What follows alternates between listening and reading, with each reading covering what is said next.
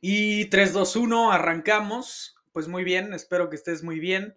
espero que pues, las cosas estén pintando correctamente en tu vida. Quiero que sepas que si pues ya eres un seguidor de este podcast, pues bueno, este capítulo va dedicado principalmente a este punto de mi vida, ya que en 17 días me toca presentar una certificación para pues poder ser eh, asesor en inversiones y estar facultado por el AMIB, que pues básicamente es la Asociación Mexicana de Intermediarios Bursátiles y ellos pues te hacen presentar un examen de conocimientos generales, de ética, entre otros temas, tanto prácticos como teóricos, pues para garantizar, ¿verdad?, que lo que tú sabes del mercado bursátil es pues algo legit, si lo queremos ver así, algo que es comprobable, entonces, que tú no vas a ir a ofrecer basura ni vas a ir a prometer, pues algo que simplemente no sucede en el mercado. ¿Y por qué? Porque lo que estamos buscando mantener todos, los financieros y economistas, pues es la confianza, la confianza en el sistema, en el sistema bancario, en el sistema bursátil, en general en el sistema financiero. Por eso hay organismos regulatorios también. ¿Ok?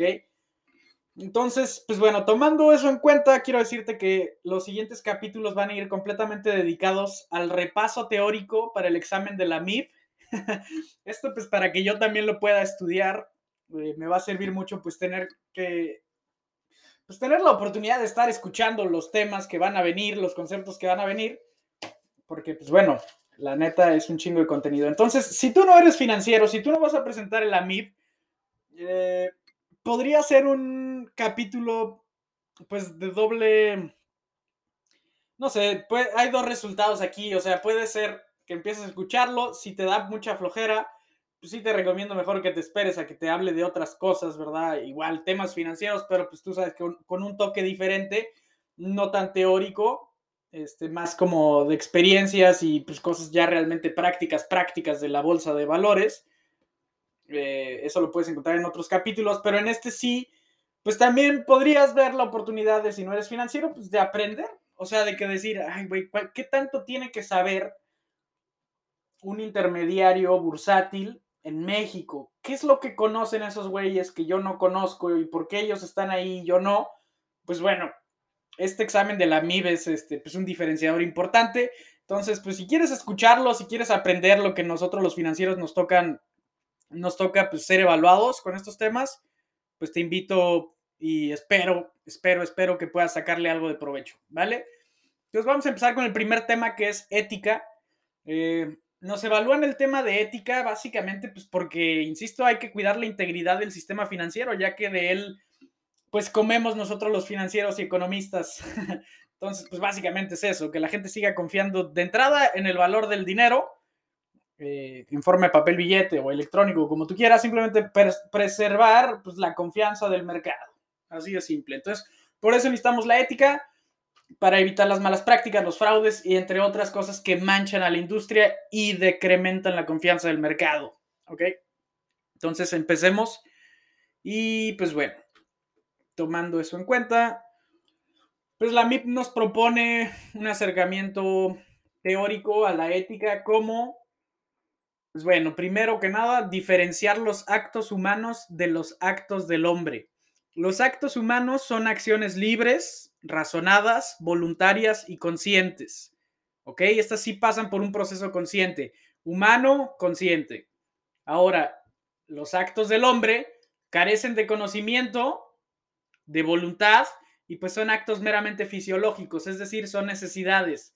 Es como pues, el tema no sé, subconsciente, carece pues de informaciones, son las decisiones que tomas sin saber pues tal cual qué es lo que va a pasar. ¿Ok? No tienes ningún proceso racional ahí. ¿Ok? Esos son los dos tipos de actos que existen a nivel ético según la MIP. Y pues bueno, la diferencia entre ética y moral. La ética, por definición, estudia de forma científica los actos humanos, los actos razonados, voluntarios y conscientes. Por otra parte, la moral estudia el comportamiento del ser humano en relación a las costumbres. ¿Ok? La ética es autónoma. Cada persona establece su propia ética. La moral es heteronoma. Heteronoma. proviene de una autoridad y aplica para todos. De ahí viene la ley. Eh, pues bueno, la ética es interna, es decir, pues la rigen aspectos propios. Tú defines tu propia ética. La moral es externa, se rige pues, por varios individuos. ¿Ok? Son aspectos de varios individuos eh, desde el punto de vista moral, desde el punto de vista ético, solo importan los aspectos propios. Por lo tanto, la ética es unilateral y la moral es bilateral. La ética es incoercitiva, es decir, no hay un castigo externo porque todo lo que estoy evaluando es a nivel interno y la moral, pues como contraparte es coercitiva y esta sí hay una autoridad que ejerce una sanción, ¿vale? Eh, entonces ya, ya pasamos esa parte de definiciones y vamos a seguir pues con la diferencia entre un objeto material y un objeto formal. El objeto material es una investigación de las acciones humanas en cuanto a sus fines y consecuencias, ¿ok? Material me interesan los fines y consecuencias. Formal, por otra parte, es un enfoque por el cual los actos humanos se consideran buenos o malos, ¿ok? Entonces, en uno voy a ir a medir pues los fines y consecuencias de una acción humana y en el otro pues voy a ver si fue una acción buena o mala, simplemente con ese criterio subjetivo, ¿ok? Mm, los elementos de todo acto humano son los siguientes. El fin, que es la intención del acto humano, o sea, ¿dónde quiero llegar con ese acto? El objeto, que es la acción que se realiza. Por ejemplo, pues mi fin es generar la mayor rentabilidad para mis clientes. La acción que realizo, pues es invertir a mayor riesgo del que les prometí. Entonces, el siguiente factor es la circunstancia, que es algo externo. ¿Y cuál sería esta, pues el problema? Pues estoy invirtiendo a mayor riesgo por lo del que les prometí a mis clientes, por lo tanto ya no es un acto ético, ¿ok? Entonces, más o menos eso es lo que, lo que se refieren estos elementos del acto humano. El fin es la intención, el objeto es la acción que se realiza y la circunstancia es algo completamente externo a la persona que influye pues este acto humano. Continuemos. Eh, pues bueno, conceptos básicos que nos pide la MIR que memoricemos. Número uno, principios. Eh, por definición, los principios son razones básicas para llevar a cabo el acto humano. Valores, principios que orientan a un comportamiento. Libertad, voluntad de elegir entre dos o más opciones. Responsabilidad, asumir consecuencias. Justicia, dar a cada quien lo que corresponde. Equidad, ajustar proporcionalmente lo que la gente merece. Virtud, constancia de hacer el bien. El bien, por definición, es la esencia del acto humano, que se incline a la felicidad. Ética, estudia actos humanos internamente, es incoercitiva, ya lo habíamos visto. Moral, estudia las costumbres, es externa y es coercitiva. Legalidad, características de la ley, eh, algo completamente externo y coercitivo. Religión, cuestión de fe. Ok, esos fueron algunos conceptos. Ahora, pues nos estamos en el mercado financiero, entonces nos interesa también saber de las empresas y pues la relación con la ética y la moral de las mismas, ¿ok?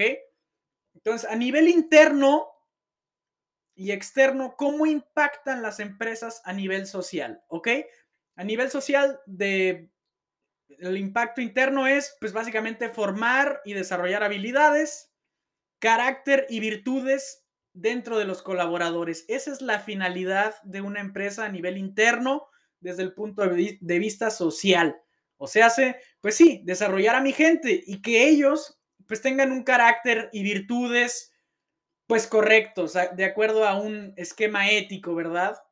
Ahora, de manera externa, el punto de vista social de la finalidad de una empresa es pues aportar beneficios a la comunidad mejorando condición social.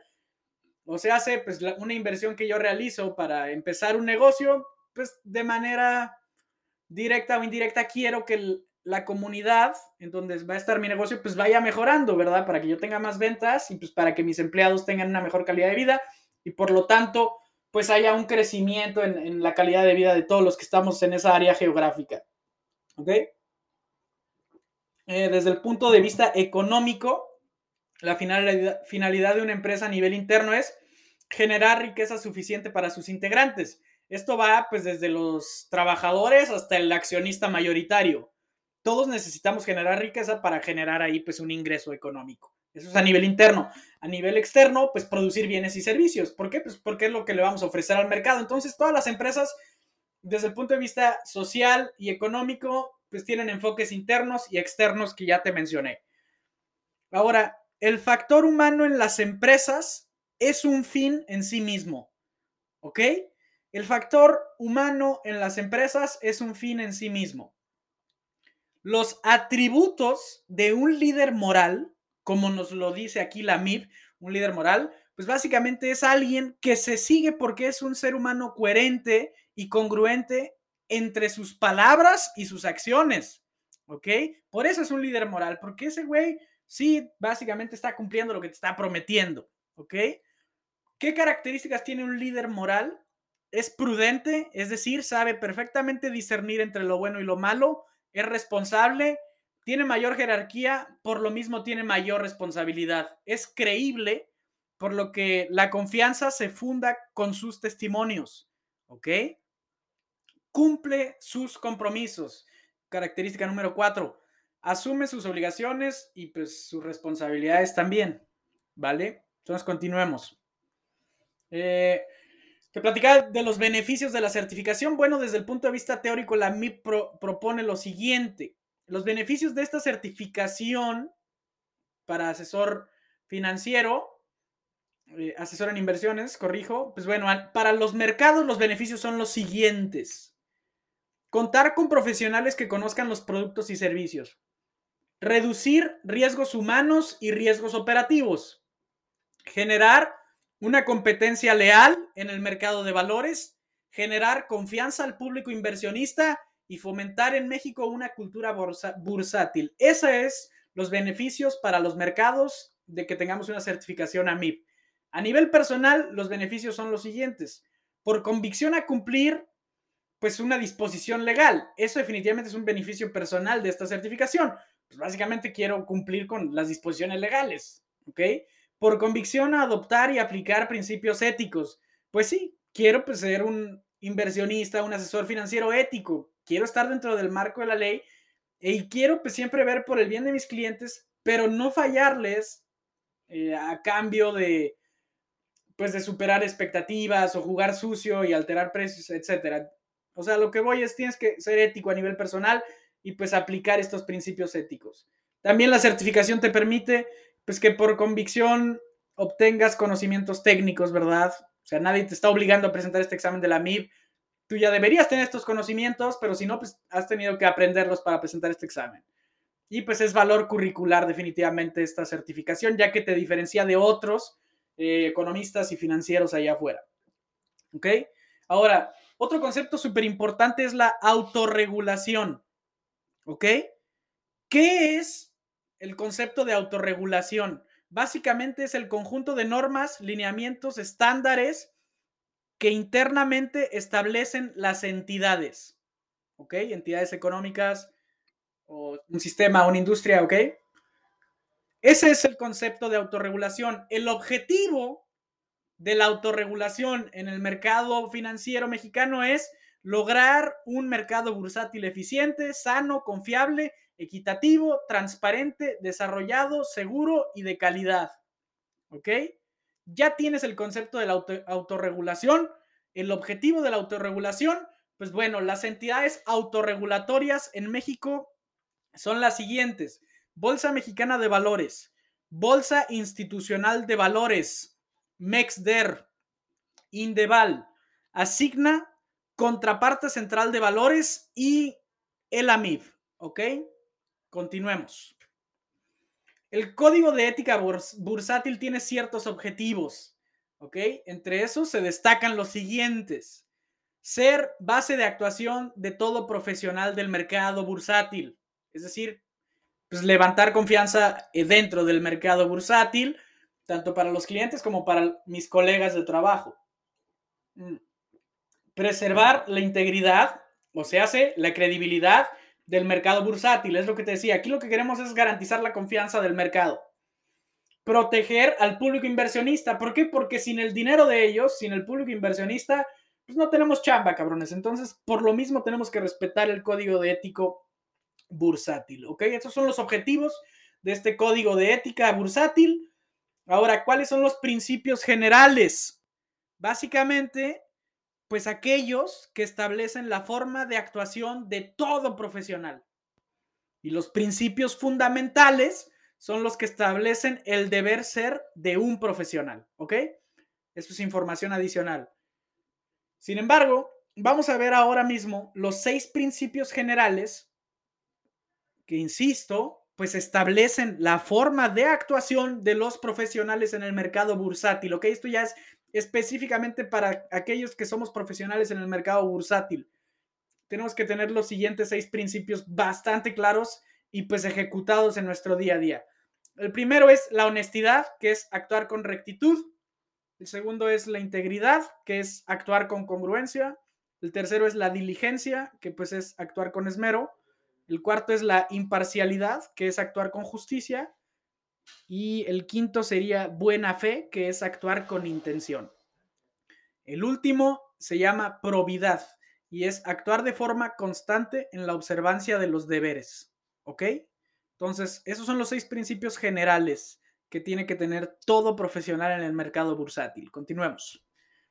El código de ética bursátil y sus ocho principios fundamentales. Recordemos que el principio fundamental es el que establece el deber ser de un profesional, en este caso en el mercado bursátil, ¿vale? El primer deber ser es actúa de acuerdo con las disposiciones y las sanas prácticas.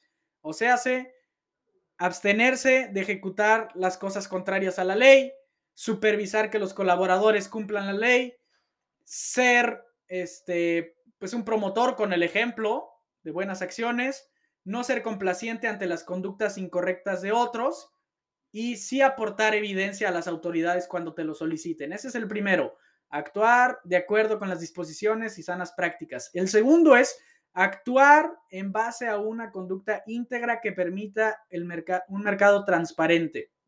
O sea, pues no tienes que operar valores con condiciones falsas de oferta y demanda, no alterar precios o tasas por engaños o rumores, no participar en actividades que no deriven de la oferta o demanda, no alterar ni justificar las operaciones del mercado bursátil. Número tres, número tres de principios fundamentales del Código de Ética Bursátil, hacer prevalecer el interés de tu cliente. O sea, hace, pues cumplir objetivos de inversión del cliente, ¿ok? Proporcionar información a los clientes. Este, pues bueno, medir la naturaleza de las operaciones, es decir, los riesgos. Tienes que pues, garantizar que se cumpla el interés de tu cliente y pues tienes que medir los riesgos de su inversión. Eh, políticas de cobro por servicio al cliente, eso está bien, porque pues es nuestra, es nuestra prestación, nuestra ganancia por administrarle su capital en el mercado bursátil. No inducir a clientes, eso es importante. Si quieres prevalecer el interés de tu cliente, no puedes inducir a clientes. Y pues bueno, es importante tener un trato de igualdad a todos los clientes. No importa si un güey te dio 10 millones de dólares y un güey te dio 10 mil dólares, los dos los tienes que tratar exactamente igual según el deber ser de la ética bursátil. Ah. Número cuatro, principio fundamental cuatro. Evita conflictos entre tu interés y el de terceros. O sea, evitemos conflictos de interés. No aceptes incentivos. No hagas actividades incompatibles a lo que te, a lo que te toca hacer, pues. Y pues no generes un conflicto de interés. Punto. Número cinco, Proporcionas al mercado información veraz, clara, completa y oportuna. Este va más a las empresas, ¿verdad? Porque las empresas pues, son, son participantes también de, pues, del mercado bursátil. Y pues eh, de ellas debemos esperar que publiquen eventos relevantes, que no difundan rumores y pues que la información sea de dominio público. Es decir, que no estén ahí escondiendo información privilegiada. Eh, número 6. Salvaguardar la confidencialidad de la información de los clientes. ¿ok? Importante, o sea, hay que guardar la información de los clientes con mucho cuidado. Eh, en caso de que las autoridades requieran la información de los clientes, hay que proporcionárselas. Y pues bueno, eh, no usar la información de los clientes para beneficio propio. O sea, si tú ves ahí la información financiera de un cliente, pues no la vayas a, utilizar a, tu favor, ¿ok? No le vayas a ir a, a ofrecer ahí un producto que tú vendas o alguna madre así. O venderle tu casa porque viste que tiene un excedente, o sea, cosas así. Y número siete, no uses, no divulgues información privilegiada. Esto es pues para las empresas y pues es que no divulguen información privilegiada a terceros. ¿Por qué? Porque esto se presta a que ellos utilicen esa información privilegiada y alteren los precios o generen una ganancia normal. ¿Ok? Eh, no negociar o inducir a terceros a negociar con información privilegiada. Entonces es eso, o sea, evitemos el uso y la divulgación de información privilegiada. 8. Compites en forma leal. Básicamente, pues no atraes a clientes con beneficios no permitidos, no ofreces a clientes productos o servicios a precios o tarifas inferiores, o sea, no das descuentos y pues no garantizas rendimientos. Esto, es importantísimo, o sea, nadie te puede garantizar rendimientos según el, el deber ser de la ética bursátil. Ahora, la interpretación de los principios fundamentales que acabamos de ver pues que son el deber ser en el mercado bursátil, pues bueno, empecemos por la normatividad y pues empezar por decir, el profesional actúa de acuerdo a las disposiciones y sanas prácticas. El profesional debe actuar de acuerdo a los reglamentos y disposiciones y el profesional debe acusar las malas prácticas de otros profesionales. Eso desde el ámbito normativo. Desde el ámbito operativo de la Bolsa Mexicana de Valores, el profesional debe actuar con una conducta que permita un mercado transparente y ordenado, no operar en el mercado alterando precios, tasas, ofertas y demandas, ¿ok? Los clientes, los clientes básicamente, pues tienes que hacer prevalecer el interés de tu cliente. Ese es el enfoque. Esto es lo que te estoy o sea, lo que te estoy diciendo ahorita pues son los enfoques de lo que ya habíamos platicado ahorita del deber ser.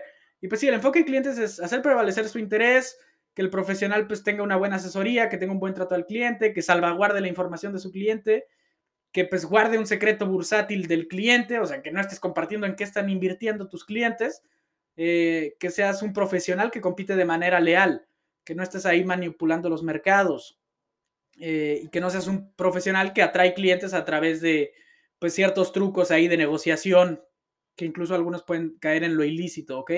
Ahora, en materia de incentivos, el deber ser, pues es que un profesional evite conflictos de interés con terceros, ¿ok? El profesional no debe dar ni aceptar eh, incentivos y pues un profesional bursátil no debe hacer actividades incompatibles a lo que le corresponde. Ahora, para las empresas, el deber ser, como ya platicamos, pues es compartir información veraz, oportuna y clara eh, pues ser eh, empresas profesionales del mercado bursátil, o sea, pues informar en tiempo y forma sobre eventos relevantes para que pues los inversionistas tengamos tiempo de maniobrar y pues un, un profesional de empresas pues no va a estar ahí divulgando información privilegiada a terceros que puedan sacar un beneficio de dicha información, ¿ok? Porque eso pues simplemente mancha el mercado y mancha la confianza del mercado. Vale, ese fue el tema de ética. Nos vemos en el siguiente tema.